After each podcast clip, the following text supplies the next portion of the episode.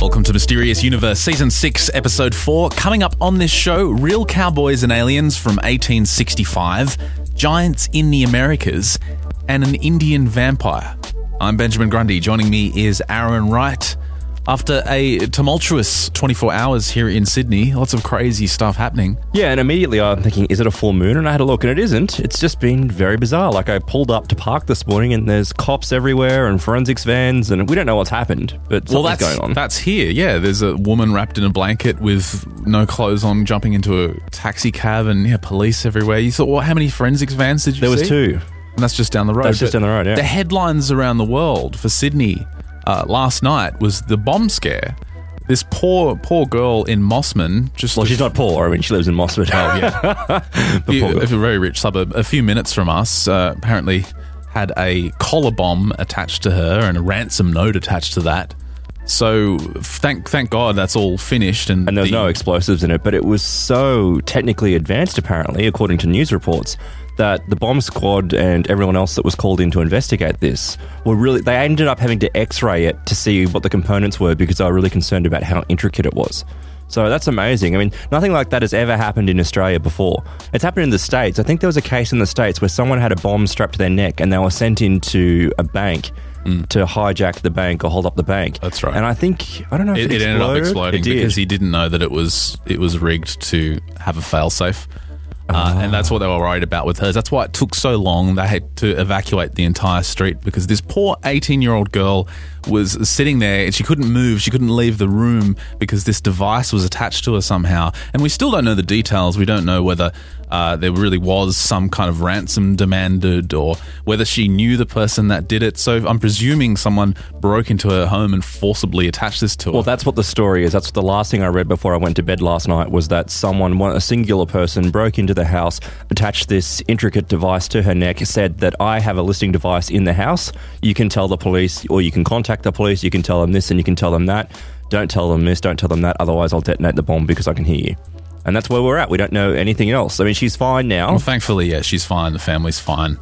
And uh, the police are on the case trying to track it down. And then it, it was just strange to see all those forensic vans and police everywhere this morning mm. right outside our office. Mm.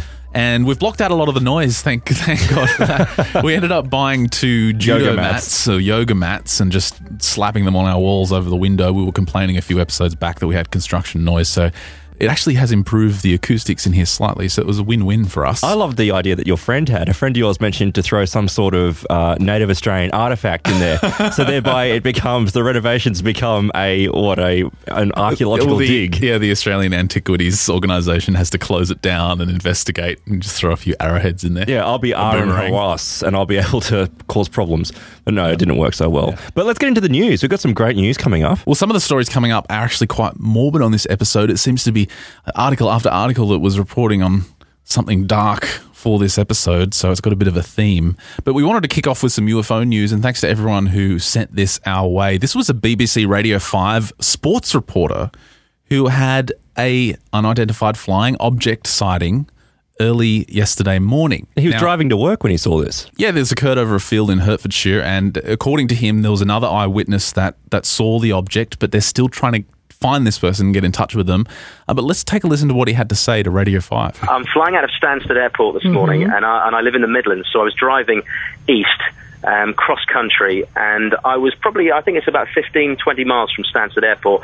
I was out in the countryside, four fifteen in the morning, and I saw this big, bright light in the sky and what looked like an aircraft coming towards, or descending towards the road which I was driving, um, and as it got closer, it then banked to the left, what was to my right, and then as it banked to the left and went across um, the countryside, I could see underneath, and it wasn't an aeroplane, and it wasn't a helicopter, and it was much bigger um, than a helicopter, probably the size of an aircraft, but it was certainly of a kind of, I, I, I dread saying this, disc-shaped, because it had several lights flashing all around it, and underneath there were two, at least two, large panel lights, soft white lights underneath, and then it just sat or just circled a certain area above the field.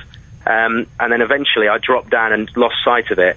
It's interesting, if you keep listening to that interview, and we'll link to this in the show notes at mysterious universe dot org, the people he's talking to, the interviewers on that radio program, don't know what to ask him, and their reaction is just to laugh, laugh it off. Right. And exactly. there's no, there's no, no one asks, well, can you describe it in more detail? You know, did you hear anything? Did you smell anything? There's no, there's did no you feel real anything, vibrations, anything like that. There's no real probing into what it was. It was just kind of a, a chuckle and a ha ha, and you know, I hate to say the word U F O, but it is interesting that he does say it was a circular object. Mm. It was a saucer-shaped object. But I find it interesting that this thing is coming from Stansted Airport.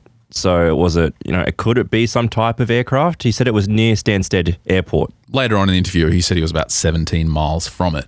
Oh, okay then. Well, that makes it a little but, bit different. But yeah, if, if he hadn't said it was circular-shaped and yeah, you ho- just essentially think- hovering in the field, you would probably think maybe a conventional aircraft or a helicopter he's misidentified. But he seems to indicate that he was quite close to it there. So we're really hoping to hear from that other witness who was on the scene so then we can get a corroborating report. Now, after that breaking news, we wanted to kick off into some science news. And I think this headline is quite uh, monumental, considering the NASA shuttle was recently grounded indefinitely. It had its last flight recently. Now, there's a post on new scientist dot com reporting that this year, we'll see in December this year, the very first private spacecraft ever to dock with the International Space Station. Isn't this fantastic? This is so exciting that we're... Because when the shuttle came to an end, it really was an end of an era, and it was almost sad to see... It was sad. Yeah, it was very sad to see this happen, but the future for space travel is just so bright, I think. It really is, because private companies have a reason to go up there. They have a reason to put in, you know, excellent technology and, and a lot of money into this and a lot of investment to really make the final frontier part of humanity. And it's saying here that NASA and SpaceX, and SpaceX is this private company, have technically agreed on the California-based firm's first date with the International Space Station.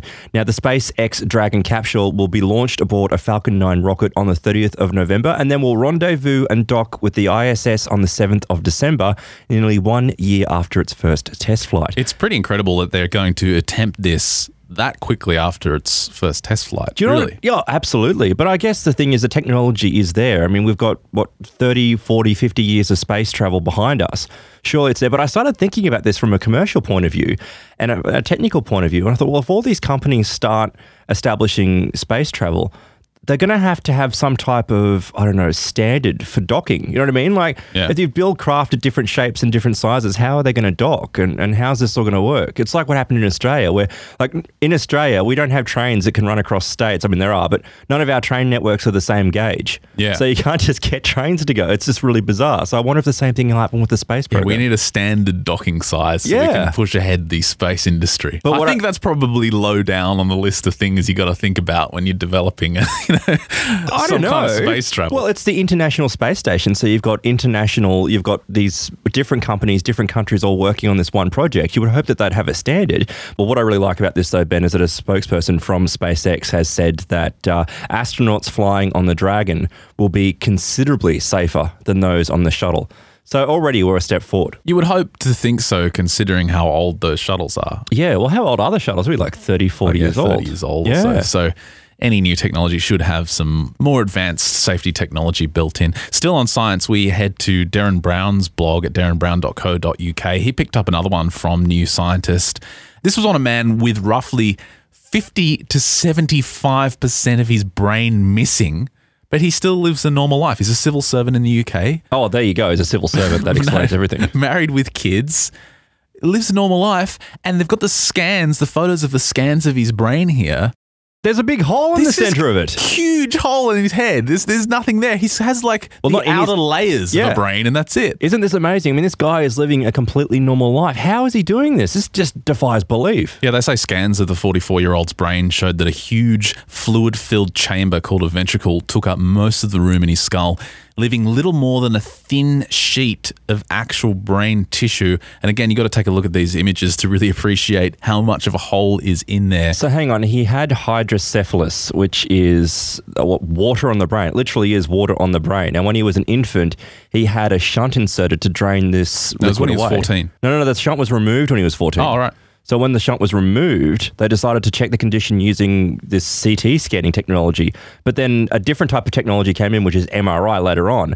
And this is where they found out, well, hang on, removing the shunt wasn't such a good idea because it was still pooling water, which was obviously squeezing his brain and obviously destroying grey matter. It's incredible how much the brain has compensated for that lack of material there. The poor and, guy, though, he's only got an intelligence of about seventy-five, which is well below the average, which is one hundred. But he's not considered to be mentally no, retarded or disabled. He's functioning. He's yeah. fine. He's fine. He's a civil. He's married with two children. The guy's fine. And that big question over how much importance the brain has on our thinking and who we really are leads into the next article, again from New Scientist. This was reported by Ferris Jabra. This is about the founder of Cryonics, who died on the twenty-third of July, Robert Ettinger.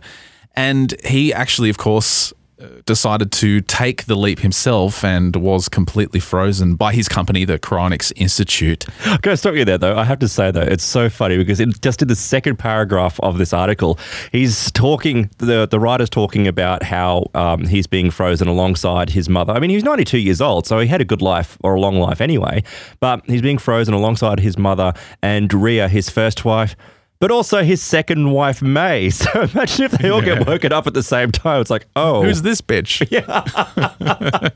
Well, they've actually got one hundred people uh, currently frozen in these giant bottles of liquid nitrogen. And most other companies actually charge two hundred thousand dollars, but they take different approaches. So these guys freeze the entire body, minimum price tag, twenty-eight thousand dollars. And you know how they pay for that? A lot of people take out life insurance right, and then have the life insurance pay for that. Right, but other organisations, even though they charge more, their goal is neuropreservation. So that's the idea that instead of freezing the whole bodies, you essentially just need the brain, the head, so that in the future you may be able to take that uh, the structure of the brain, the neurons, and then somehow transcribe it into some type of Yeah. animatronic cyborg or a computer, and you upload yourself. Upload it into... But then uh, again, yeah. but hang on, if the brain tissue is dead and you're able to... Co- you're only copying it then. You're not actually reanimating that. And for you to believe in the concept of a soul, then are you... Is the What happens to the soul? Is the soul... Imagine if you're dead, is the soul trapped inside this body and it can't leave while you're frozen? It's It's interesting because there are some facets of nature that lead me to think there may be some substance to this kind of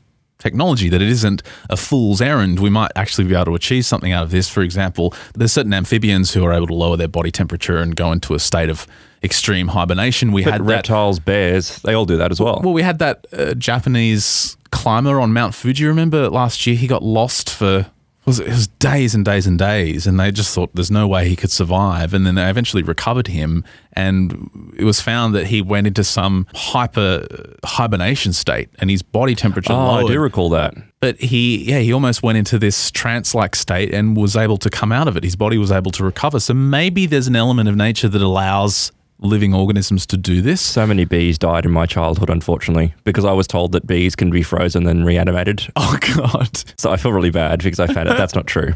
It's not true. Right. Based uh, on how, my many, own, how many bees did it take before you figured that out as a, lot, a young child? And I got stung a lot too. But it's interesting because, as you say, Ben, I mean, there's a French biologist by the name of Jean Rostand who um, actually froze and defrosted frog sperm without serious damage. And this is what enthused Ettinger to go and produce these cryogenics. And well, it was also science fiction. Yeah, yeah well, he says right, that yeah. he, he was inspired by this tale of a professor who has his corpse launched into space, and then millions of years later, a race of robotic men resuscitate him by transplanting his brain into a mechanical body. Yeah, that'll happen. That's a that's a Neil Jones uh, story. He was he was inspired by. But in nature, we have these examples, as I said, of of hibernation and reanimation.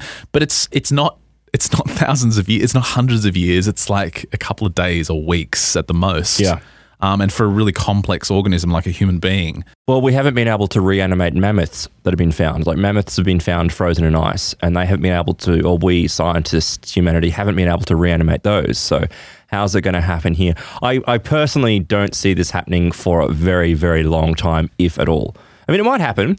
But I mean, also, I think we did something about cryopreservation on a show quite a while back about yeah. you've actually got to be frozen to death rather than dying from that, because you need to slow the body down very yeah. slowly. And isn't the de- there's like an instant decay of the, yeah, the yeah, neurons? Yeah, the second you die, the reason why it's really hard, like for example, um, some people try to commit murder by using uh, potassium, by injecting potassium into people. And don't try this, kids, because you will get caught these days. But um, previously, if you What do you mean don't try this, kids? Like people are going to listen to that and go, oh, that's a way to kill somebody. We don't know who. Who do you think listens to this show? We don't know who we're broadcasting to, so I'm just saying. I, I'm sure it'll be like zero point zero zero one percent. But anyway, What it is, though, is that um, when you die, your cells burst and release potassium. But see, potassium interacts with your heart. And so if you inject someone with the potassium, it causes their heart electricity to, or, you know, the electrical movements in their heart to overload. And that's what right. causes them to have a heart attack. So, I mean, it's this is the same thing. If you're when you die, your body releases potassium, your pancreas instantly breaks down. There's a whole heap of things that go wrong. Whereas if you're frozen before then, then you avoid those problems. But that means you have to be frozen to death. So is that then murder, or is it, you know, does when we've when we've yeah when we've discussed this euthanasia? On the show before as well, I've I've said what what happens to the actual soul and the consciousness during this hibernation period, during the freezing, because from near-death experiences and out-of-body experiences, I think it's been uh, demonstrated, if you take those accounts on board, that there is existence, there is consciousness, there is thinking, and, you know, mm. your mind mm. still works outside of the body, completely disassociated and separated from the brain. So what happens when your body's completely cryogenically frozen? But also, what if you just, just decide to have neuropreservation? So you just have your head or your brain frozen. But what about things like we've spoken about before with like organ memory? Yeah, cellular memory as well. Yeah, exactly. So, so I yeah, think it's too much. A lot of questions that need to be answered, although I don't think it's in the extreme of this is just, you know, a fool's errand. This is a pointless science. I think it, it still should be pursued. Now, the subject of our next article, Ben, may very well have actually ended up being frozen to death because he was put into a morgue freezer. Now, that sounds kind of, that sounds normal if they're dead, but he wasn't. This South African man woke up in a freezer, in a morgue freezer, and rather than the staff helping him, they ran away thinking it was a ghost. Yeah, he was reanimated. Isn't this crazy? It says a fifty-year-old South African man thought to be dead woke up in a chilly morgue on Sunday and shouted to be let out, scaring off the two attendants who thought he was a ghost. A health spokesman said his family thought he died. The family called a private undertaker who took what they thought was a dead body to the morgue, but the man woke up inside the morgue at Sunday and screamed. I mean, first of all, why would you call a private undertaker? Why would you not call a doctor or an ambulance? Maybe they just thought, what's the point? He's gone. He's dead. But you know what? He was frozen. Well, he wasn't frozen, but he was ex- subjected and exposed to extreme cold for almost twenty-four hours. And I like at the very bottom of the article that actually says, doctors, emergency workers, and the police are the only people who have the right to examine patients and determine if they are dead or not. I would just say doctors, thanks for that. There seems to be a lot of these waking up from the dead reports in Africa. This week, yeah. yeah. And especially this week. The next one's from Zimbabwe. A sixth form pupil from Mount Pleasant High School in Harare, Zimbabwe, was certified dead at a private hospital after collapsing at her home on Friday, but miraculously gained consciousness on Saturday after spending a night in the mortuary. What is going on here? The school authorities had earlier sent the girl home so she could get treatment after she'd complained of a severe headache. She reportedly collapsed while at home, resulting in her being rushed to a medical centre in the Avenues. There's a quote from the teacher at the school who said, it appears she had not died, but had fallen into a coma and regained consciousness while in the mortuary, perhaps because of the cold. Fortunately, an attendant heard her coughing and assisted her. And I was wondering how the students would react because of the folklore and the, you know, the, of course, the beliefs yeah. that exist in African nations regarding witchcraft and things like that. And when she returned to school, uh, initially, of course, pupils were terrified of her. Because I thought she was a ghost. Her peers were terrified, yeah. But eventually they relaxed. The school authorities assured them that Ben, this they, was a normal mishap. But she, it says here that she was also called to the headmaster's office where she was counselled and congratulated on her escape. Well, why wouldn't you be? Congratulations for not being frozen to death. That's ridiculous. And we move from Africa to Asia now. The Times of India has an article on a woman that has defied death and come back to life to nail her killer husband. When Kanchan Vinzuda, thirty-four, returned to her home in Vatva, her husband Ramesh could not believe his eyes. He reacted with fright as if he was face to face with a ghost. This is horrible. Do you know what he did? He they've been married for quite a long time, but it was an arranged marriage. And he went out with his wife one day. Obviously, he just had enough. They've got children too. Yeah, right, right, right. So, he took her out and said, no, let's go. F- it was like a romantic day out, yeah, right? Yeah, yeah, yeah. It was like this romantic day and they were, we're going to go for a little walk. He pushed her off a bridge into a river. And she can't swim. And she can't swim. So he's like, oh, yeah, yeah, she's dead. So he's he, like, I better go and tell the authorities my wife fell in the river. Yeah, and that's what he did. He returned home and said, oh, my wife fell in the river. It's terrible, but now she's dead. And, of course, fortunately, some locals pulled her out of the river and she showed back up yeah. and had him arrested. Good for her. I know, that's an amazing story, right? What a way to return and get justice. And still on the Times of India, this story is morbid, but this is absolutely horrible what this man did. A man actually drank his wife. A man actually drank his wife's blood for three years in Madhya Pradesh. A twenty-two-year-old woman in the Damoh district has told the police that her husband drank her blood for the past three years. Deepa Ahira said he used to take a syringe and draw blood from my arms. He would then empty it into a glass and drink it. For three years, he did this on a regular basis, threatening me of dire consequences if I revealed it to anyone. What a freak. What is he doing this for? I don't understand. I mean, is it a control thing? It, I mean, I know that people, there's, we've reported it on before about people drinking other people's blood because it gives them what they believe. It gives them life and vitality and, and youthfulness. But this is just bizarre. He actually started doing this just months after they were married.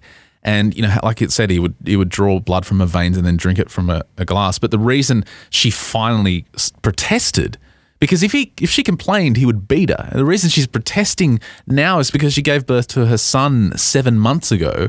And, of course, taking this blood, she's feeling drained all the time, nauseated. And the saddest part of this story is that when they went to the authorities, her father took her to the authorities to tell them what was happening. Well, they had they to said, do it in a different district. Yeah, they said, sorry, we can't help you. This is the wrong district. You have to go to somewhere else. And even when she went to them, she had trouble getting justice. And finally, when the village people found out what was happening to her, that's when they all came together and said, this has to stop. I mean, clearly this guy has some serious psychiatric issues, and it's a very, it's a huge shame that, you know, it, the police weren't listening, isn't it? Just awful. I don't understand what's behind that. And it's just, I don't know, it adds to our, our morbid tales, because there's one more here, which is also about blood sucking. Although this isn't as morbid. This is just unusual. This is more along the lines of a chupacabra, isn't it? Well, this could actually be the chupacabra appearing once again in Russia. A blood-sucking creature is preying upon goats near Novosibirsk. As rational explanations run thin on the ground, the spectre of the so-called chupacabra raises its demon head.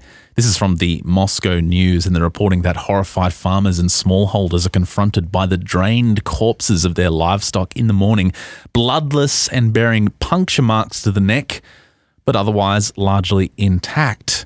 Now, they say that the local law enforcement are reluctant to record these apparent attacks because they're awaiting for official recertification.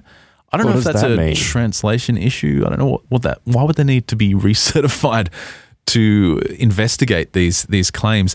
There's quotes here of uh, locals complaining to uh, one of the local papers. They said if this creature is not stopped, it could make its way to Novosibirsk. Our only police force are doing jack diddly about it. I didn't know they said jack diddly. That's Russia. Definitely a translation. Apparently they say jack diddly. The authorities say there are no chupacabras. Come if you will, journalists. Have a look at what is happening.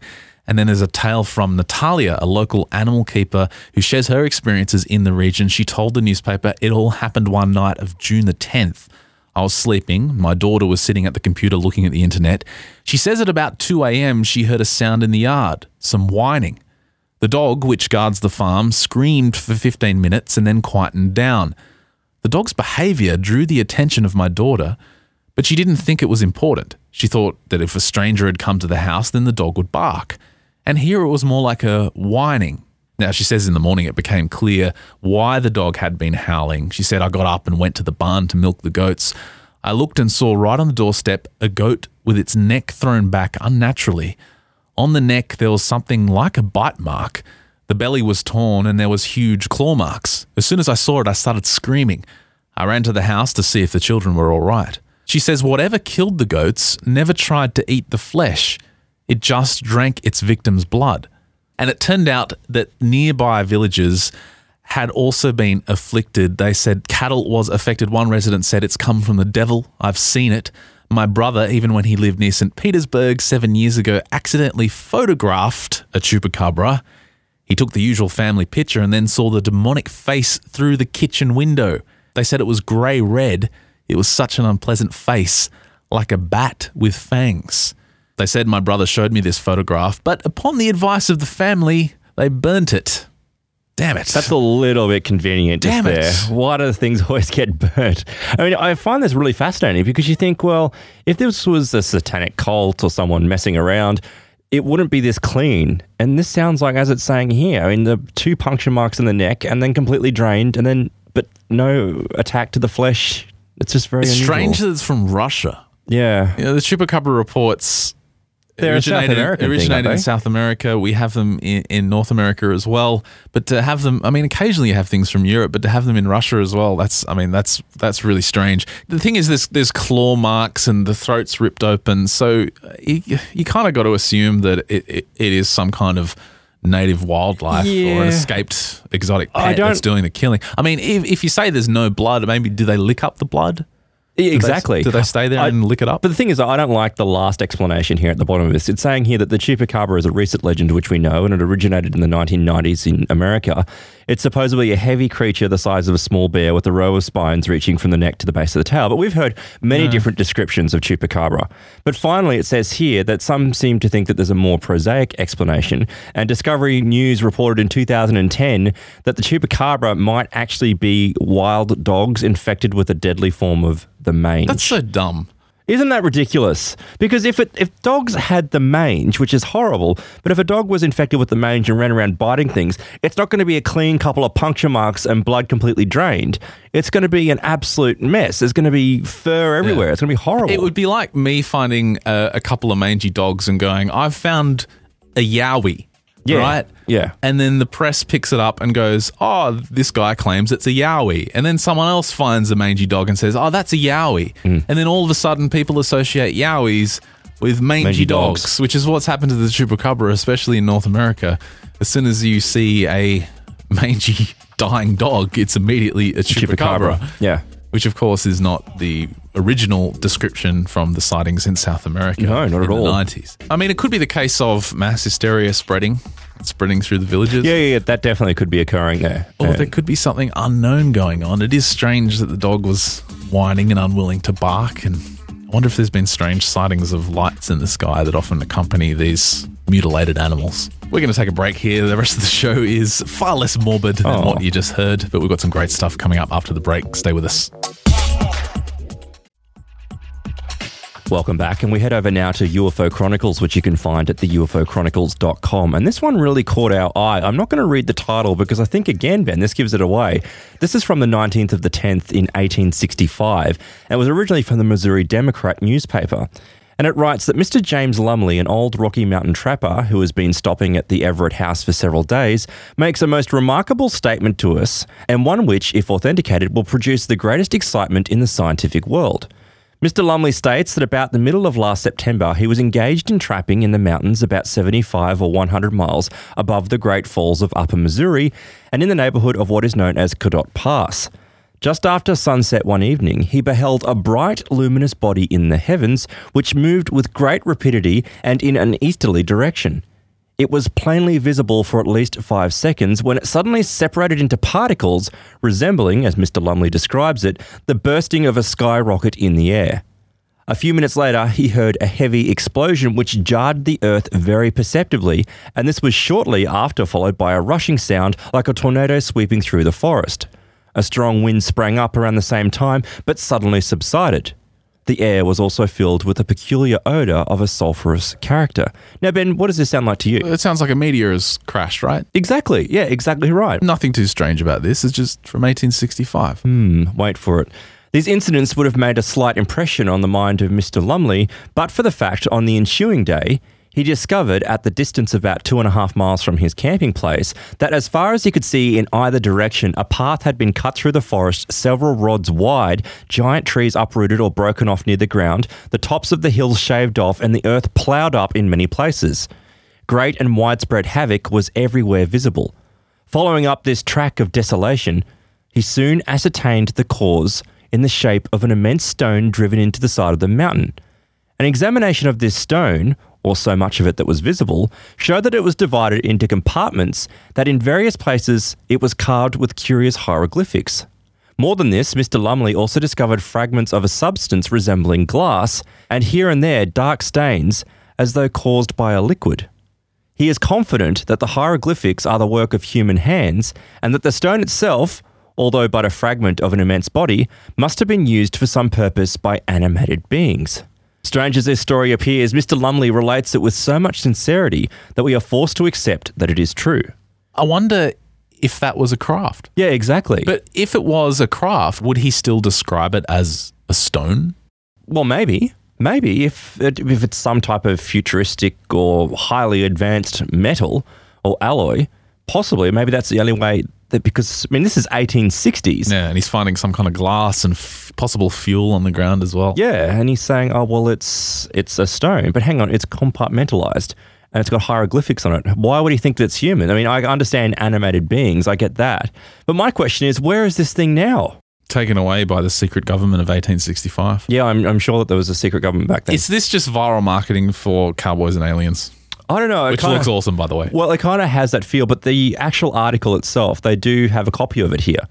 So it actually was, unless they've falsely generated this, it does look genuine. Yeah, if this is genuine, that is a really cool story. But maybe the whole, I mean, I'm just brainstorming here, but maybe the whole idea of Black Ops technology or a breakaway civilization has actually started long before, well beyond ah. what we think.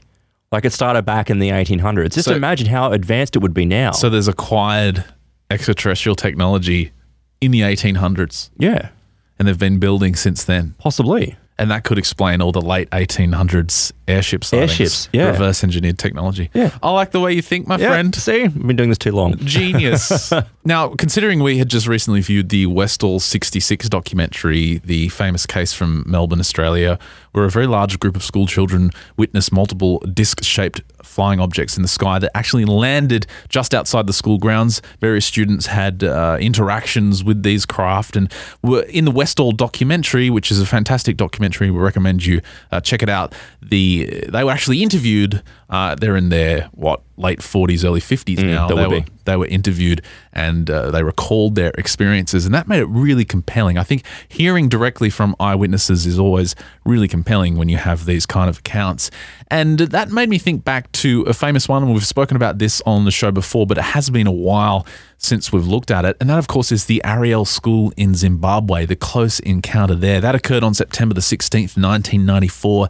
Teachers and school officials at the Ariel School in Ruwa, Zimbabwe, were amazed when the school's students, aged approximately five to twelve years old, reported that a flying object had landed on the school grounds. Now, we've got a bit of audio coming up from uh, a documentary that filmmakers were working on with, of course, John Mack, who investigated this case and interviewed these students. And in that documentary, they actually had audio from the interviews back in nineteen ninety-four.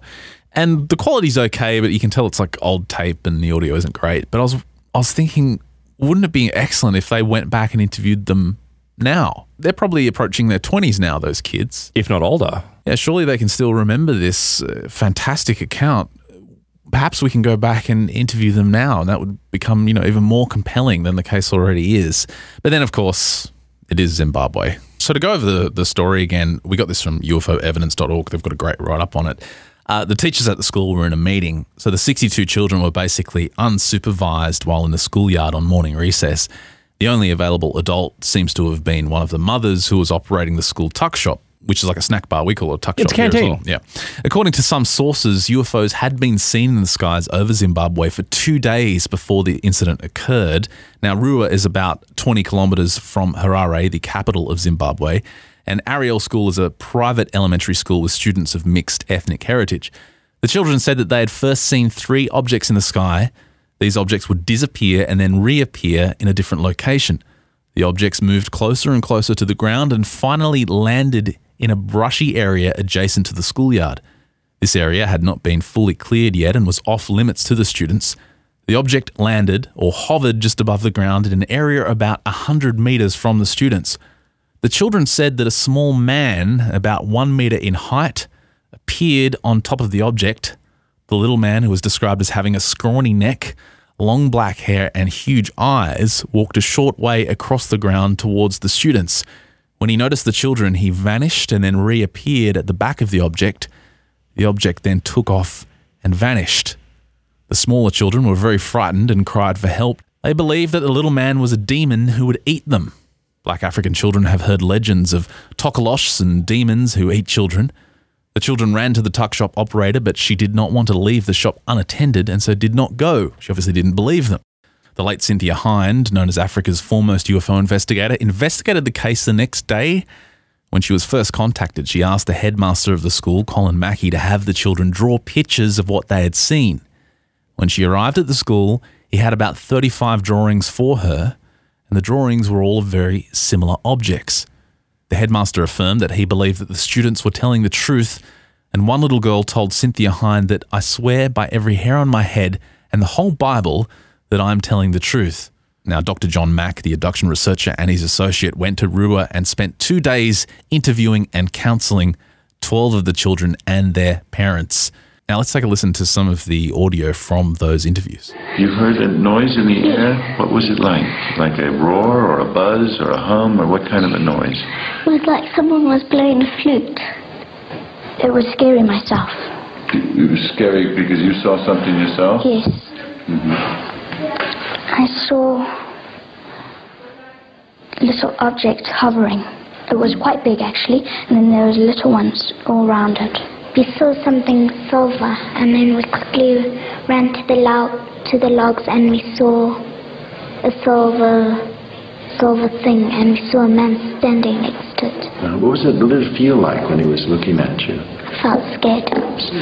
"It, it felt scared? What was scary about it?" "Well, I felt scared because I've never seen such a person like that before." "What was the feeling when you looked at the eyes?" Um, it was scary." "Mm-hmm. The eyes looked evil." "Evil?" "It looked evil because it was just staring at me." "With what? Staring at you as if what? As if to do what?" "As if it wanted to come and take us." "As if it wanted to come and take you. That was the feeling you got? That it wanted you to go with it? Did you feel like you wanted to go with it?" "No." So this is so compelling. I mean, you have sixty-two children there, all with very much the same story. They're there's, quite articulate children as well, aren't they? Yeah, there's no deviation in the descriptions, and the drawings, as we said earlier, were all very, very similar. But you did note, and you said to me before, that the questions seemed to be slightly leading. Well, I feel like sometimes you, you, you need, need to, to well, not leading, you need to kind of get more information because the answers are just very short. So further on in the video, we actually hear from the teachers, and the idea that this was some kind of uh, orchestrated fantasy by the children doesn't seem to be a logical explanation according to them. Okay, we were in a staff meeting and we just heard them screaming, screaming, ah, when they were here, you know, and the child can't make that up. I was very sceptical in the beginning as well. Um, I believed that they'd seen something, but I wasn't prepared to accept that it was anything supernatural or anything like that. But I think the consistency of, of what's been going on indicates that it was more than I was prepared to admit in the beginning. What I thought was maybe the war's going to end. Maybe they're telling us the war's going to end. Um, well, why do you think they might want us to be scared? Mm. Because um, we, maybe because we never we don't look after the planet and um, the area properly. Is this an idea that uh, you have had before, that we don't look after the planet properly and the air, or did this idea come to you when you had this experience?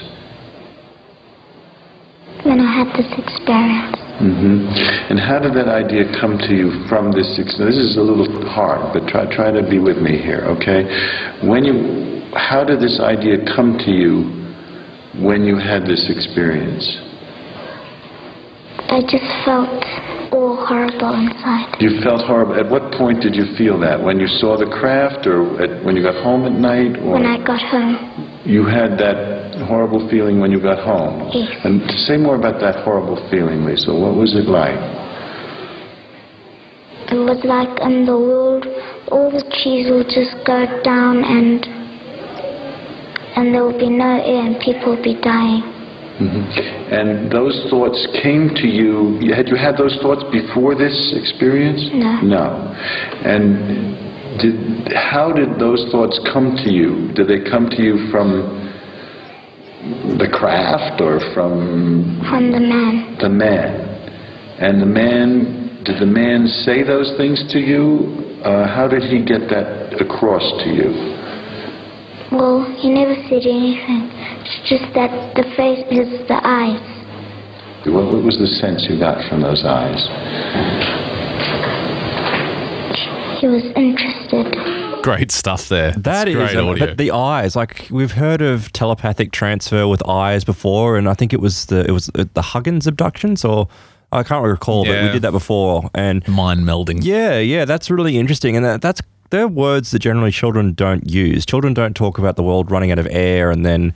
I mean, that's not something well, that's part of the vernacular that children use. Well, again, Mac had to probe quite deeply to get her to reveal, for example, what does the end of the world mean? And she said, like, the air's gone and everyone's dying. But normally someone, a child would say fire and, you know, disaster. They wouldn't say running out of air. I mean, maybe they would. I don't know. But it's, it, it strikes me as very unusual. It's bizarre that yeah. she got that thought after she made contact with the eyes, though. And in the drawings, and we'll link to this video in the show notes, mysterious universe dot org, in the drawings one of the boys is doing there, I found it intriguing that he – obviously it's a typical grey-shaped with the big almond-shaped eyes, but he said there was white pupils. Yeah, isn't that weird? In there as well. Now, this is the thing. I I searched for this documentary because I know it was being worked on in two thousand nine and the – filmmaker was still asking for funding. Every search I've done hasn't found any new information past two thousand, like late two thousand nine. So I don't know if the funding dried up and this never happened, because when you do a search, all, all you can really find is the original interview recordings and interview tape from the mid nineties. I wonder if this is still in the works. I wonder if it just dried up, because I'd love to see like a full length in a feature documentary at, at film festivals and possibly in theatres uh, about this case, because it is it is a really compelling case. So you think they've just haven't been able to get the information together or the money together and they've just released what they've got just to get it out there? It's probably a combination of money and the fact, again, that it's it's Zimbabwe. So you yeah, know, obviously right. the country has a lot of problems and tracking down the original students might be difficult in that situation. Yeah, but, because there was some major strife in Zimbabwe when Mugabe took over. Oh, yeah, horrible, horrible situation. But if anyone knows any details on that pending documentary, please let us know, because I'd like to follow it up. We're going to take a quick break there. We've got lots more coming up on this show. Don't go away.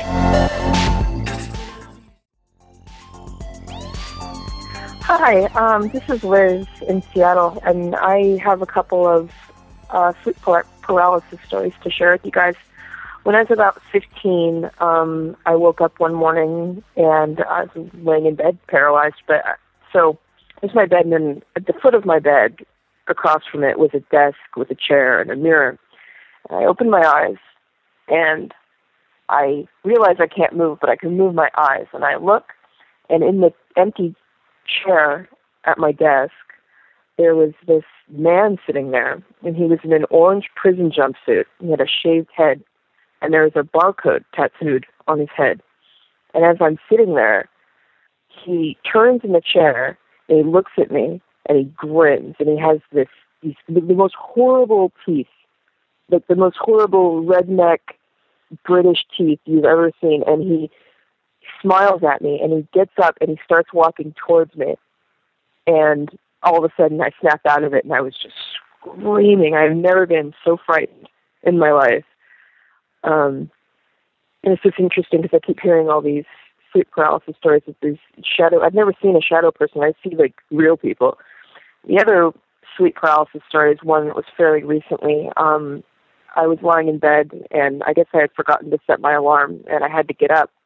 And right about the time that I was supposed to get up, I opened my eyes, and there was a troll in a business suit, and he's hovering over me, and he says, "Hey," and I I wasn't scared. I was more like annoyed, and I I just kind of was like, er, and I went back to sleep. And then he, again, he went, "Hey," and I opened my eyes, and there he was again. And I closed my eyes again, and the third time he went, "Hey," and then I finally, I just woke up. I was like, okay, fine. And I woke up and looked at my alarm, and it was ten minutes after the alarm was supposed to go off. So I guess the troll in the business suit doesn't want me to be late, because he sounds like he's very professional. I love M U. Um, I'm Plus member, best podcast on the web. Love you guys. Thanks for the call, Liz. That was so cool. I need to get an alarm clock like that. Although I assume that uh, Liz is very much like me. Like, the house could be on fire, but you're not going to wake me up in the morning. The troll in the business suit doesn't want to hey, be late for work because he's a very professional guy. Isn't that great? Thank you so much for calling in with that, Liz. It makes me think of what that represents, though. I wonder, because the, the first description of the, the person, and she said that, Liz said that she doesn't see shadow people. She sees, you know, actual people, which makes me think, could that be spirits floating around? But in the case of the troll in the business suit, is that representing something like an aspect of her? You mean it's like a part of her that's making sure that she gets up and it's something that's... But she said she wasn't scared by it, so... Remember I told you that story of, of someone who woke up and saw something similar and they realised it, it was a manifestation of their desires and lust, but oh, it yeah. manifested as this strange rat-like creature. Mm. Like they had passed some test in their dream and then when they woke up, there was this creature running around and eventually disappeared and they realised that was a manifestation of their... a part of themselves.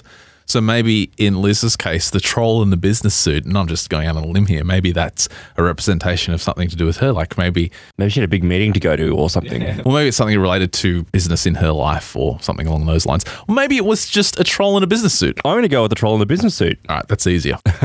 Now, I got an email here from Heidi, and this is great because she said that she has an experience to share about cattle mutilations. And she says, my family owns some property on a lake just outside of Edmonton in Alberta. And one afternoon when I was eleven, my family and my second cousin's family, there was twelve of us altogether, went for a walk down the road to a neighbouring field. When we entered the field, we all saw something that still confuses me. There were two fully grown cows lying parallel to each other facing opposite directions with both their legs pointed towards the other cow. The cow on the left had all of its skin peeled off, but everything else was untouched. The cow on the right, however, had its skin still perfectly clinging to its bones. But there was a hole at the base of the neck and in its rear, and everything had been hollowed out perfectly. I remember thinking that I could crawl through it if I wanted to. A couple of feet away, there was a dead calf lying there with a perfect incision in its belly, and its stomach, I assumed, had gently been placed in front of it. The odd thing was that there was no scent, no blood. My father told us that it was coyotes. Later in my life, my parents told me that it was cult-related activities. Thanks for that email, Heidi. Look, that that's just sounds like a classic... Well, yeah, probably none of the above. Probably yeah. Not coyotes or cult activity. Yeah, like this sounds like an extraterrestrial cattle mutilation or God knows if it's extraterrestrial, whatever it is, but that's definitely not a cult or a coyote. Yeah, you do have the classic the classic signs there. We got a number of great emails this week, and of course, thank you to everyone who does get in touch with us through our feedback at mysterious universe dot org address. Of course, we don't have time to get back to everyone. Um, we, we do, do read get, them all, though, and really appreciate them. You know, we say this every now and then, and our email box is just full all yeah. the time. We get so much email from you guys, and we love reading all of it. But yeah, we apologize. We can't get back to everyone that sends us an email. But there are some great ones that do do make it on the show. One of those emails was one from Jason. He said, hey guys, I was listening to episode six oh three and decided to finally contribute my piece to the mystery. He said, when I was ten years old, I was introduced to the paranormal world by an unexpected visit from an American Army soldier. He stepped out of our guest bedroom at the top of the stairs and looked down at me. He was there long enough for me to get a good look at him. I noticed his rank was three up, two down. I was just waiting for him to say something. With no sound, he walked back into the bedroom and I continued on playing games with my sister. I thought nothing of it at the time. He was a man, probably a guest. My new stepfather and his friends were still strangers to me, so I didn't think anything of another person new in the house. My stepfather was a retired military psychiatrist, so he had many colleagues visit. An hour or so later, our mother called us to dinner. As my sister and I approached the table, we noticed only four sets of silverware. She asked where Dad's friend was going to eat. Mum quickly asked who my sister was talking about. She looked at me, then turned to Mum and said, "The man upstairs in the guest bedroom." Mum bolted up the stairs with the cordless phone in her hand, calling the police. I didn't understand what the excitement was all about. I heard Mum opening and slamming doors shut. She came down and stared straight at me, grabbing me and pulling me into the living room.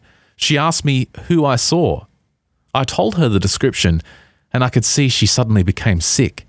Her face changed like her mind had wrapped around something she couldn't completely grasp. She was truly afraid. She denied any experience that happened after that. As I said, my stepdad was a shrink, and he questioned me thoroughly about this. Mum wanted to make sure we weren't losing our minds. I was excused from school due to illness, and all the while my mum was sending me to different doctors to be tested. In retrospect, I understand and thank her for that. Now back to my stepdad, J C. He was very interested in the experiences that my sister and I were having. After some time, he let me know of his childhood experiences. He remembered how terrified he was and how helpless he felt. So I think that this commonality made us better friends. We discussed possibilities like ghosts, U F Os, and the general paranormal. His favourite was Bigfoot. He had seen a ghost in his room and a U F O in nineteen forty-one on his father's North Texas farm. Due to his experiences, he never wore the skeptical hat. After that first experience, strange things happening became the norm. My most fascinating experience unfolded like this. I come downstairs for breakfast. I was the first one there, so Mum and I started talking, and the subject changed to this strange dream I had the previous night. It started with me on the beach, waves crashing, serene and relaxed. I'm in a cave. Three stereotypical witches, pointed hat, crooked nose, are standing around a cauldron, and there was screaming behind me.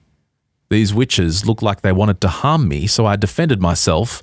Well, I attacked, and the first witch I kicked back into a pit in the middle of the cave. The second I punched once and she flew into the cauldron, and the last I threw in the fire. My mum and I were both shocked at how violent the dream was. Normally, my dreams are of me exploring and going to new places, but this time I was brutal and savage. A few moments later, my sister comes down the stairs and was dressed and happy.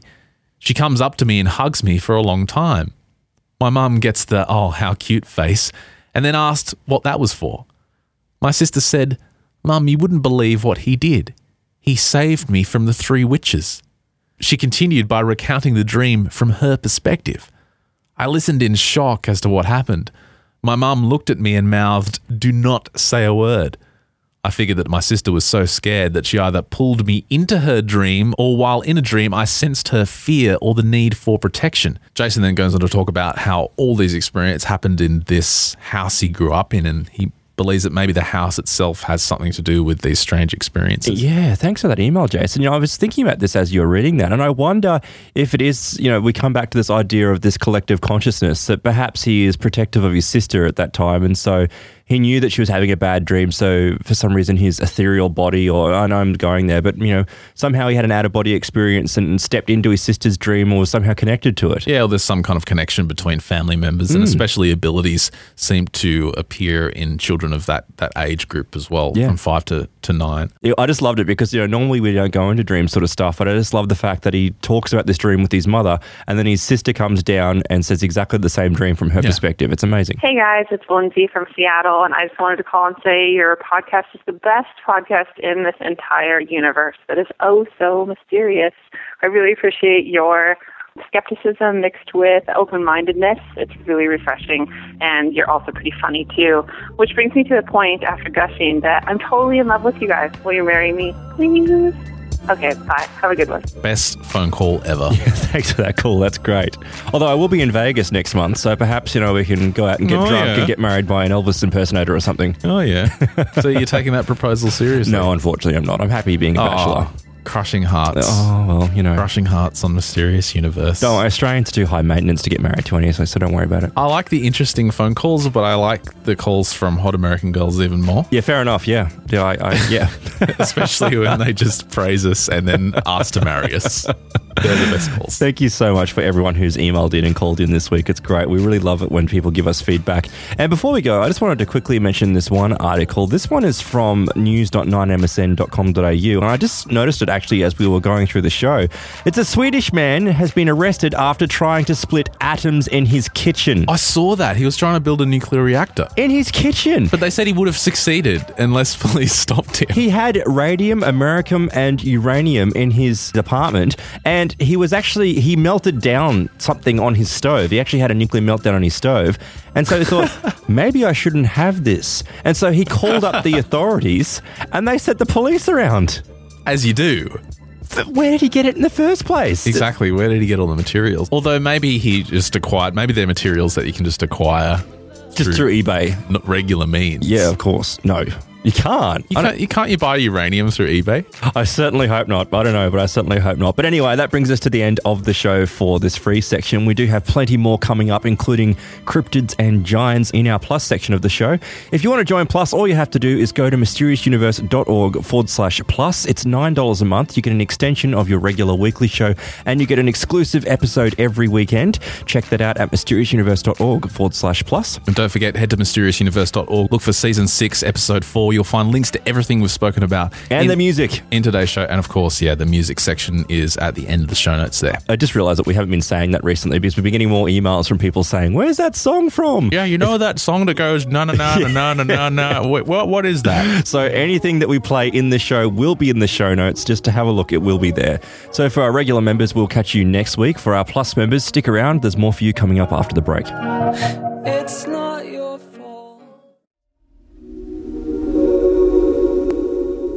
Welcome back, Plus members. For our first story for this extension, we head to the always entertaining Jason Offit. He is back to his best. He's been having some great articles on From the Shadows recently. And of course, was it last week we did the Ouija board story? We did, yes. Yeah. And he's got more tales of a Ouija board instance here. These are really uncomfortable. But as I've always said, don't mess with an Ouija board. And this is proof why. Well, this actually came from a reader who contacted Jason after he did last week's story on the Ouija board. And Jason writes, Kindred walked into his older sister's house one weekend night in January of nineteen seventy-nine, his senior year in high school, to find his sister, her boyfriend, and a few cousins around the kitchen table, some sitting, others standing.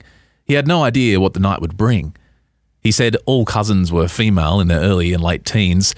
No real significance, although now I wonder if an overwhelming female presence influenced events that followed. Kindred's cousin Diane waved him toward the table. Check this out, she said. As Kindred stepped to the table, he saw something that sent fear right through him. He said, I was taken a little aback. Coming from a Christian background, we were all told not to mess with Ouija boards. But they were, and Kindred joined the game. Are you dead or alive? Someone asked, the plastic triangular planchette skittering across the board. The group asked the question again and again as the planchette indicated a different spirit had joined the conversation. Kindred said it would go to each letter, stop at each letter, and spell out dead or alive. Cousin accused cousin of moving the planchette, but everyone denied it. The group would soon find no one in the room, no one living, had moved the triangle. Kindred said a whimsical remark angered whatever was there, and one leg of the widget caught on the end of the board. Everyone lifted their fingers off it, and it quickly moved across the tabletop. Although frightened, no one wanted to stop the session. Kindred said that curiosity had gotten the best of us all that night. Simple yes or no questions made way for more complex queries like, what are you? He said we would get answers back such as rabbits, cows, snakes, and people we knew that said they were asleep but communicating with us. Then, whatever communicated with them began to get too close. One upsetting moment when going through the list of questions, it said it was by the cliff, which was a landmark on the property, Kindred said. Then by our corrals, then crossing the creek. The procession was towards us and fast. Finally, it said that it was outside in the yard, wanting to come in. As the group hovered over the board, wondering what to do, someone stood, peeled back the kitchen curtains and looked outside. A dog stood in the yard, staring at the house. It was Kindred's parents' dog, Choco, and would have had to cross these landmarks to reach the house. That was pretty freaky, Kindred said. Fueled by tension, imagination, and adrenaline, the group continued to work the board. Then something happened. Kindred said these routine sessions of questions and answers were suddenly broken. The board randomly spelled out purple, which confused everyone in the room. But when the board spelled out Newtown N D and Samantha, Kindred realised the board targeted him. An ex-girlfriend named Samantha, he'd always associated with the colour purple, lived in Newtown N D. It was all very startling to me. It was as if there was a universal conscience or entity somehow focused on me and brought up knowledge only I knew, and these were things that were not on my mind at all at the time. The most disturbing event, while the group sat in the kitchen watching the plastic planchette skitter from letter to letter by its own power, didn't occur in that house. While we used the board, my cousin's mother kept getting phone calls from a little boy claiming he was her abandoned son. The voice told her he was calling from a payphone from a nearby lander, and wanting her to pick him up at the seven eleven there. She would know if she had a baby and had abandoned it anywhere. As soon as she hung up the telephone, the little boy would call back. Then the prank turned into horror. Kindred said the most horrifying thing for her was the last of these several calls when the little boy's voice morphed into that of a man's voice as he was talking to her. It was very, very creepy. Although the telephone call stopped after that and the group pulled up the board and everyone went home for the night, the Ouija board experience has stayed with Kindred for thirty-two years. I do not encourage anyone to experiment with an Ouija board. That night was the only and last night any of us ever engaged in one. Now, that's one of the most unusual Ouija board stories that I've heard, because to me, it sounds like the mother who had nothing to do with the practice of the Ouija board is being affected by them playing with it. I haven't heard of Ouija boards affecting people outside of the group that would be playing with it. Mum, can you come and pick me up? Yeah, right. Yeah, exactly. Exactly. Pick that's me up. The fact that it knew locations where they were. I mean, honestly, if it's saying that it's getting closer and they look out and there's a dog there, and clearly this dog did have to travel across these locations, I mean, what if the dog's possessed? I mean, I think it's time to then shut up shop and go home. The moral of the story is don't, don't mess, mess with the Ouija boards. With Ouija boards. Unless, but if you do, email us. Yeah, unless you want to make a great story for Mysterious Universe. In that case, do mess with Ouija boards and, and record it and email it and call in, et cetera, et cetera. Now, next we head to another favourite of ours at Inexplicata, the Journal of Hispanic Ufology. There's a great post from Scott Corrales talking about giants in Americas. And he writes that Alexander Mackenzie and Simon Fraser, the first explorers to venture into the pathless northwestern areas of Canada, were cautioned by the native tribes he encountered that hideous, destructive creatures prowled the region. He says the tall peaks of British Columbia were home to eight-foot-tall Sasquatches. The broad river to which Mackenzie would give his name was the lair of the Brush Man of Lascaux, a yellow-eyed monster who, like Beowulf's Grendel, feasted on human flesh, showing preference for tender helpings of women and children. Oh, but of course. The Rocky Barrens held even greater terrors, such as the dreaded Wetigo, a fanged giant. Even scarier were the towering headhunters of the Nahini Valley and the invisible creatures said to haunt the shores of the Great Slave Lake. Now, Scott does a great job in this article of covering a wide spectrum of, you know, tales and legends and folklore of giants through the Americas. He even makes it to Antarctica and Greenland. So we want to give a shout out to this article and say go and check it out in full, because we're just going to pick some pieces out of here. We've actually covered the ones from Greenland before. And I think we've done the Wetigo ones before as well. Yeah, so there's a few places that, that overlap. Don't you just love it, though, how these folk tales always seem to be they want to go after women and children? You know, it's like they're the weakest, so that's what they go for. Well, they're the most delicious. Of course. Really. Uh, author, if you're a cryptid. He writes, author George Eberhand wrote about the traditions held by the Inuits of the Northwestern Territories regarding non-human presences in the area. Now, while these traditions are invariably folkloric in nature, and they're filled with the ancestral spirits and religious motifs, Scott writes that there is the possibility that they describe factual events. He says that the Inuit on Sledge Island, for example, have a tradition which describes the arrival of a fireball which appeared out of nowhere to the distress of the tribespeople. But even more distressing was the appearance in the wake of the phenomenon of an entity resembling a human skeleton which appeared in the village and began slaying its inhabitants. Native Greenlanders also have unusual beliefs, such as the existence of a subterranean interdimensional realm that is the home to the Isarak, a dwarfish race that appears and disappears into the ground. Now, after that, he goes on to write about the southwestern corner of Canada's uh, endless Northwest Territories, pegged between the Selwyn and Mackenzie Mountains, and that's where the Nahani Valley lies, named after the river that courses through it. And he says the valley acquired the reputation of being an evil place, or at least an enchanted one, at the dawn of the twentieth century. Driven by the Klondike gold fever at the end of the nineteenth century, prospectors pushed deeper into Canada's pathless wilderness in the hopes of finding the soft yellow metal that would make them rich. Some of these enterprising but poorly equipped miners were never heard from again, fueling all manner of wild rumours and speculation that the Nahani's deep gullies and valleys housed a warm-weather paradise zealously guarded by hostile natives and presided over by a white queen, in the best tradition of H. Rider Haggard and Edgar Rice Burroughs. Prehistoric monsters and haunting winds completed the ensemble, substantiated by the fact that regional native art often included drawings of mastodons and similar beasts. And there were, as he said, disappearances from prospectors in the valley. There was one in eighteen ninety-eight, Jack Stanier and Joe Baird, two prospectors who had broken away from the pack of Klondike hopefuls, managed to secure the services of a native guide who led them through the maze of minor canyons around Virginia Falls directly to the headwaters of the South Nahani. They would have entered the enigmatic valley, but their guide experienced a nightmare and balked at leading the two men any further. In nineteen oh five, William and Frank MacLeod entered the valley and came back with a bottle filled with gold nuggets. They returned for more, this time accompanied by an engineer, and were never heard from again, until a rescue mission in nineteen oh eight found their headless skeletons tied to trees. From that moment on, the Nahanni acquired its popular moniker, Headless Valley. The dark legend grew when another disappearance took place in nineteen ten. Martin Jorgensen, a Norwegian gold seeker, built a cavern on the banks of the Nahanni as a base from which to launch his activities. Although a letter indicated that his quest had been successful, Jorgensen would not live to enjoy his newfound wealth. His bones were found two score yards away from the ruins of his cabin, with the curious detail that a loaded and cocked gun had also been found, as though the prospector had decided to make a stand against unknown quantities. His skull, however, was never accounted for. In the pages of The Mysterious North in nineteen fifty-six, journalist Pierre Burton visited the Nahanni at the request of the Vancouver Sun and managed to interview Willie MacLeod, a nephew of the long-vanished prospector, in nineteen forty-seven.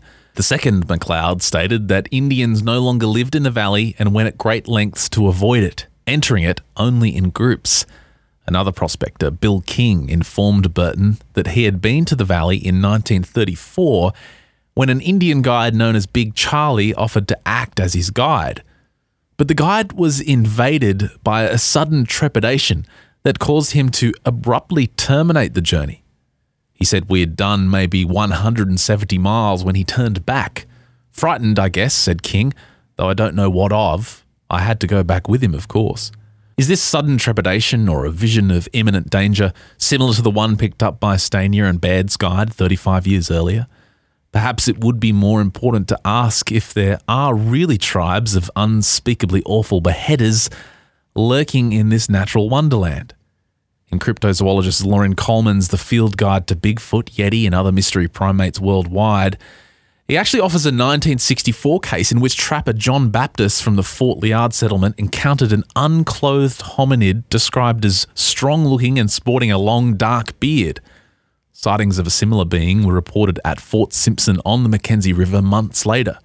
Known as Nukluk or Bushman, these primitive creatures may be responsible for the Nahanni's sinister reputation. You know, that sounds to me very much like what I was told about tales as a child of bunyips. They behead you. Well, they tie have... your skeleton to a tree. No, no, no, no. The last part there, just the, the long beard, unclothed hominid with the long beard that was known as Bushman. Yeah, well, it matches the tale of, of woodmen and bushmen from around the world. I mean, there's tales like that from, from the U K as well and in Europe. Of the yeah the bushman that, that runs naked through the forest. But this is interesting because, I mean, this could be interpreted as being a Bigfoot as well when you're talking about a hominid and, you know, perhaps they are aggressive. I mean, we just, we don't know, and I don't think we're going to know for a long time. Further on, Scott heads to South America where he writes about the gigantes of the Southlands, and he writes, trudging through the fields and scrub vegetation towards the pyramid complex of Teotihuacan is the closest that the casual tourist can come to being on another planet. Even on a fine sunny day, there is a certain alienness to the landscape that makes the enormous pyramids of the sun and moon seem a trifle frightening. Oh, this is going to be terrible. Can I say this? What? Open plane, therefore aliens. Yeah, right. Pyramids, therefore aliens. But the Aztecs treated this site with awe and reverence, and we've spoken about this before. We did that uh, little snippet of audio because this was named, what's the Aztec term for it? It's like the Temple of the Gods. Yes, yeah, something Some, like that. Something similar. The City of the Gods, it was called. Because they actually believe that this temple was constructed by the gods. It wasn't constructed by man. And superstition, well, this supposed superstition, kept the Aztecs from ever living within that construction. They never right. actually settled in it. And when the conquering Spaniards first reached the location, Scott writes, dense layers of alluvial mud covered it. Historians tell us that the monumental complex was built at around two hundred A D and was sacked by the Toltecs in eight fifty-six A D. But there is evidence that the Mexican pyramids are actually far older than the ultra-conservative figures given by scholars. According to British archaeologist H S Bellamy, the excavations at Teotihuacan require the removal of layers of earth measuring up to one metre in thickness. He himself reckons the pyramid to have been built around five thousand B C. So this goes back to the idea that I've commonly heard, and we've discussed it on the show previously, I believe, but the pyramids were actually built by a race of entities or creatures, who knows, or humans that existed here long before conventional archaeology or history says. Well, usually the case is I mean, that's where you get the ancient aliens theory from. Yeah, right. And you know, people claim that, well, we can't understand why that was built. So, therefore, ancient aliens. It's, it's older than we think. Therefore, it must have been aliens. But if you look, and Scott points this out, if you actually look at the South American legends, uh, it talks about presence of deities, but also giants, and giants that appear in almost every single cultural tradition in the world. He has a quote from Fernando de Alba, a chronicler from the colonial times.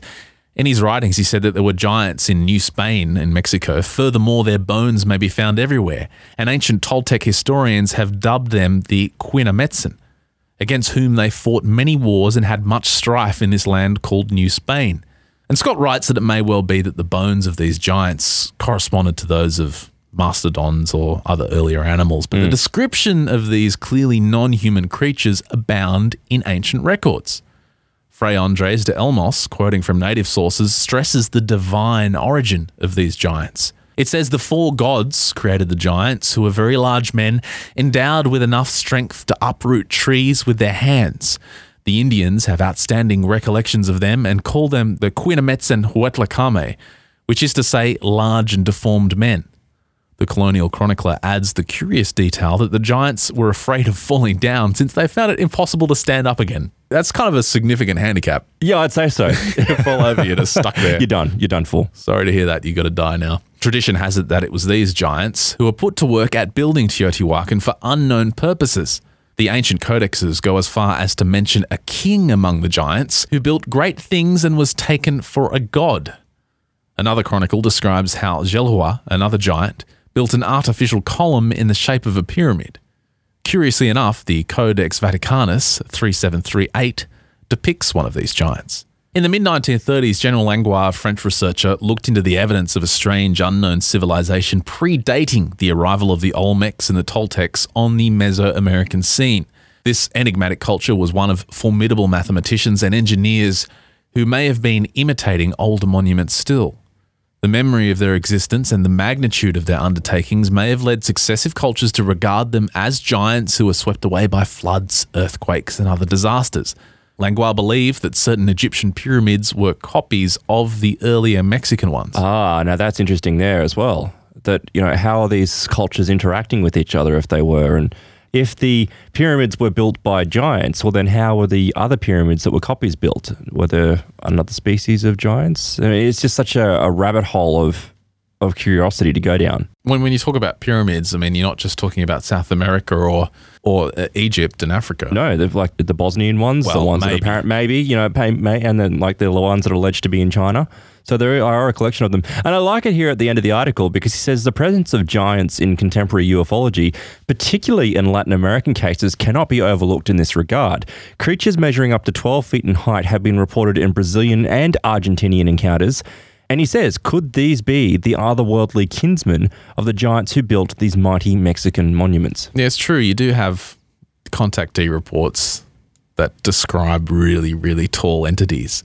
But again, I feel like that that paragraph at the end leans toward, you know, the therefore aliens conclusion. Yeah, like, right. Why does everything have to be alien? Yeah, I, I well, how do we not know that it's entities that have been here or a civilization that's been here long before we were here? And I mean long before. Yeah, because if you think about the cycle and build-up and destruction of, of civilizations, I mean, who knows what, what existed before? I mean, the remnants of it may well be completely, completely gone, you know, with just a few scatterings of it left, but all we have is are those scatterings and the oral traditions that have existed in native cultures. Well, I mean, we have possible proof of ancient nuclear weapons with all of that frozen glass, all that fused sand, which turned into glass in the, uh, was it in the United Arab Emirates or somewhere in the Middle East that that's shown up? How do we know that we haven't blown ourselves away before or civilizations haven't blown themselves away? There'd be nothing left. Well, he's got an example of a prehistoric toolkit that was found in Agadir, Morocco. And apparently this three hundred thousand year old set of tools was designed to be used by someone with hands corresponding to a human being that was sixteen feet tall. Really? I mean, that's the only way you could wield these tools, if you had giant hands. And he adds that other cyclopean works found in other parts of the globe have also been the handiwork of these giants. The problem is that these tales of, you know, giant skeletons being dug up and discovered, and you know, there's also a conspiracy that says it's been covered up. a lot of them, they're just really old, dusty tales. Like yeah. they're just stuff from, you know, the late eighteen hundreds or earlier. And yeah, it's just a bit convenient that that there hasn't been anything new discovered. But why cover it up? Or is that a question for another show? Because it throws science into disrepute. It throws our history that oh, we understand into disrepute. How dare you offend science? How dare you go against what you're told to believe? You have to rewrite all the, the textbooks and the history books, and that's a lot of that's, work. That's a lot of work, and it's very expensive. Someone has to sit down and do that. So that's why it's, it's easier just to keep the status quo. yeah, that's true. Yeah, that, yeah, and actually, no, joking aside, that's a really good point. It is easier to keep the status quo, especially in the science and religious fields. Less man hours involved. Yeah, that's true. We're going to take a quick break there. When we return, we're going to be talking about the legend of the moon-eyed people. You're listening to Your Extension. Don't go away.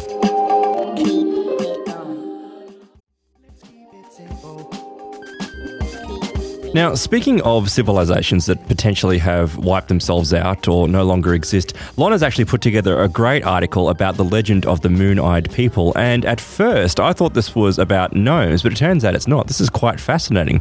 It says that the moon-eyed people are a race of small men who, according to the Cherokee legend, lived underground and only emerged at night. Unlike the Cherokee, the moon-eyed people are bearded and have pale white skin. The Cherokee knew the moon-eyed people primarily from the many remains they left behind, the mounds and low stone walls that can be found throughout the southern Appalachians. The most famous is just over the North Carolina border in Georgia at Fort Mountain, which is now a state park. Now, Lon writes that the Cherokee legend attributes the walls to a mysterious band of moon-eyed people led by a Welsh prince named Madoc, who appeared in the area more than three hundred years before Columbus sailed to America. Now, this is where you get into the whole idea of civilizations existing before. And we were speaking about that the other day because we're saying, well, who was here before the native Australians? And it's a saying that's been questioned many times before that America may have not originally been discovered by Columbus, that it was discovered by Vikings. Yeah, or the or the Chinese or the Dutch in, here in Australia. I mean, it's not necessarily going back to ancient civilizations. It's just simply there probably were earlier explorers before Columbus and even the Vikings who had travelled further than we give them credit for.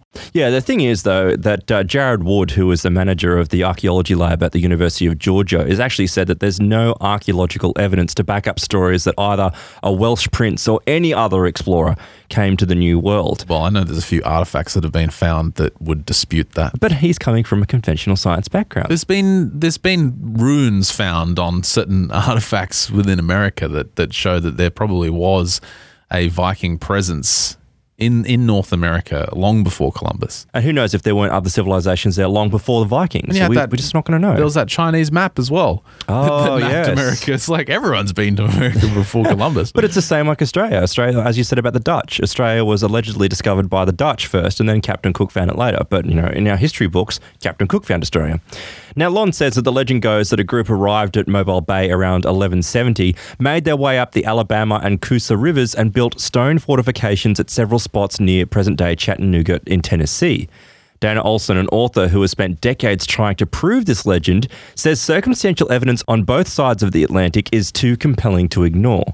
She says, I've travelled all over the country finding these forts. Some of them are pretty well known, but I'm still uncovering some of them. These stone structures have long been a topic of debate. Many scientists have come to believe that the walls at Fort Mountain and other southeast sites were built by Native Americans between two hundred B C and A D six hundred. However, supporters of the Madoc legend say that the wall's tear-shaped design are similar to ruins found in Wales or elsewhere in Great Britain. And they also point to an eighteen ten letter from John Seaver, the first governor of Tennessee, who said that in seventeen eighty-two he was told by an Indian chief that the walls were built by white people called the Welsh who lived in the region before the Cherokee. They were driven out with the promise that they would never return to Cherokee lands. There's also evidence of a big battle between fourteen fifty and sixteen sixty at the Falls of Ohio, which Olson said was the scene of this big battle between the Red Indians and the White Indians, which were, you know, you could have been known as as the Welsh. I think with this story, though, what's happened is, because this is about the moon-eyed people, and what you said at the start, this is about the uh, moon-eyed people who would live underground and only come out at night. And we know that there's uh, Native American legends of things that sound very similar to gnomes or dwarves. And I, I, and I that's get, why I thought that this was the same thing. Well, I get the feeling that This this article has just mixed the two together, or through history, the two have become mixed together. So you might have two mysteries here. You might have that uh, that folklore of these little humanoids that live underground and come out at night, and you know that that gnomish dwarf well, legend, and that's crossing over with the possibility that the Welsh actually visited the Americas long before Columbus. Exactly, and I totally agree with you there, because when I was Googling this, because I wanted to find out more about these moon-eyed people, and the information was obvious. The reason why they're called moon-eyed people is because they have such large, very, very large round eyes. Right. And they were so sensitive to light that they only came out at night, hence why they had such large eyes, which allowed them to see in dim light, which means you can right. see underground. And we know the Welsh have pale skin, but it's not they that bad. They don't have large eyes. Yeah, They exa- can still go out in the sun. Yeah, exactly. Oh, some of my closest friends are Welsh. You know, they've got no problem going out in the sun. They just get burnt after five minutes. Yeah, well, you know, that happens. But the thing is, though, here is that uh, when I looked up for other information, there were some that said that there were these tall, red-bearded giants. Yeah. So, and then there's other tales that say that they're these small little creatures. And then there was also information that said that the Native Americans were absolutely terrified of them. And then there's other tales that say that they were fighting with them. So well, I don't know. Yeah, there's great legends in, in Native American history of, of the red-bearded giants. And it's no surprise because since considering we just covered those South American legends of of this race of giants that supposedly constructed these these great uh, pyramids, of course, you would you'd probably have those legends extend to North America as well. Exactly, absolutely. And it's interesting because they have been brought up in a number of different texts. And there was something that really grabbed me. It was that the reason why the Moon-Eyed People is linked to this legend is that the folklore of the region where it's alleged the Moon-Eyed People are is almost non-existent. So when the Native Americans were scattered around into the northeast and the northwest and, right. and those areas, this particular region, and I, I can't recall which region it was, but they they didn't settle there. And the reason why ah. they didn't settle there is because it was where the descendants of this Welsh Prince Madoc settled. And then somehow the Moon-Eyed People came to be, and they inhabited these areas. And then the Native Americans at the time were terrified of them, so therefore they would not enter this region. I think any reference to giants or gnomes is from such a distant time. Like it's it's not even. I, I wouldn't even put it in this same cycle of civilization. Now, there's a tale here of the Piaiutes, and I don't know if I pronounced that correctly, but they were at war with these red-haired giants that had fair skin and lived in the West. The legend says that the Piaiute were at war with these giants for generations, and that these red-haired giants declined to a point where they became dog eaters. I don't know what that means. It says here next to it an insult. The final battle came when they trapped these giants in a cave at the edge of the mountains. They set a huge fire that eventually killed what remained of the giants. And, of course, most of this legend was considered to be fanciful in order to give greater status to the tribe, until a cave was discovered on the edge of the Sierra Nevada in the nineteen twenties. Uh, I don't know what was found inside that. It doesn't actually say, but it is interesting that it was a region that they owned and then the cave was described there. So, I mean, as you say, I mean, this could go back quite far. Yeah, as I said earlier, I think this is multiple aspects of folklore melded together into this this one story. You can read the full article there on the legend of the Moon-Eyed People at lons natural plain dot blogspot dot com, of course, the Phantoms and Monsters blog. And that brings us to an end for this episode of Mysterious Universe. Thanks for listening. Thanks for being Plus members. Great stuff coming up on the weekend. Oh, I'm looking forward to the weekend. The one story that absolutely, out of all the time I've been doing Mysterious Universe, I couldn't sleep properly last night when I read it. Goosebumps, huh? Oh, yeah. It's that good. Yeah, we've also got an article from Discovery Magazine talking about the Army's plan to turn soldiers into telepaths. That should propel us into an interesting discussion, because there was an article as well of uh, the Swiss Army using a psychic to find some lost codes on a U S B key. Oh, yeah. Well, I think we'll briefly mention that one. Yeah, he ended up finding it because it was where he peed. He peed, yeah, and he dropped it. And the psychic actually found that yep. because they she saw a vision of him peeing. Yep. Great story. Great story. Don't forget to head to mysterious universe dot org. You'll find links to everything we've spoken about today. And, of course, keep an eye on our website for all the great new posts coming out from our writers. And we'll catch you guys on the weekend. Thanks for listening.